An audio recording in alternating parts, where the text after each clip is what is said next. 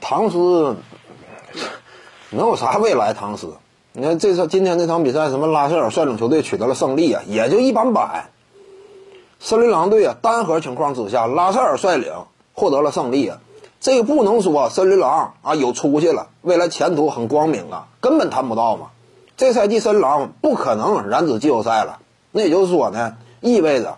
对于唐斯来讲，这位年轻的核心领袖，就数据层面已经跻身为，就数据层面，他绝对是超巨水准。但是呢，整体的身位，目前教练呢眼中甚至都没有他这么一号了，对不对？连全明星都没进。替补呢，正常来讲，凭借他这样一种强势数据啊，场均三点几个三分球，命中率那么高效，哎，如此全面，教练都不看好他了。那现在位置越来越不行。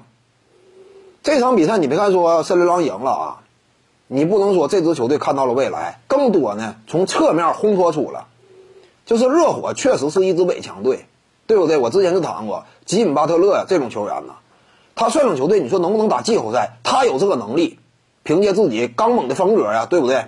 这样一种啊攻守两端顽强的这样一种意志力的体现呢，能够施加给球队呢一种精气神儿，但是仅仅靠精气神儿。实力不过硬不过硬的话，那是白费的，对不对？打到季后赛，那还得是天赋以及技术能力说话。天赋这一方面，吉米巴特勒很一般。说什么长得像乔丹呢？也就长得像，对不对？天赋水准在球星里，吉米巴特勒根本拔不起来。防守端也是靠着自己的努力，产生了一定的防守价值。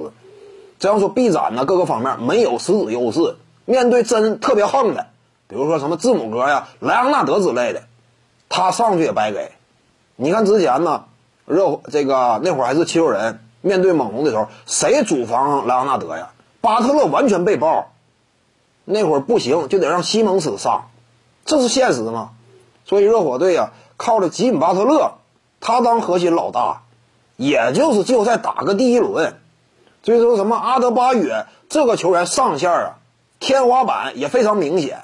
就不是什么真正值得期待的舰队基石，可以说呢，对于热火而言呢，就是二零二一年看看能不能捞一点儿，呃，是自由市场之上啊，其他的大鱼，但是我对此也不看好，因为吉米巴特勒他的吸引力不够，你靠他调字母哥，在字母哥眼中，说实话根本都不会有吉米巴特勒这么一号，我去跟你携手，说白了，我大老远的加盟你这个球队跟你携手，这都有点掉价。对于字母哥来讲也是，现在真要想争冠的话，他得找一位跟他能够基本上肩膀条齐的这样一位争争冠伙伴，对不对？找这么一位争冠伙伴，巴特勒不行。各位观众要是有兴趣呢，可以搜索徐静宇微信公众号，咱们一块聊体育，中南体育独到见解就是语说体育，欢迎各位光临指导。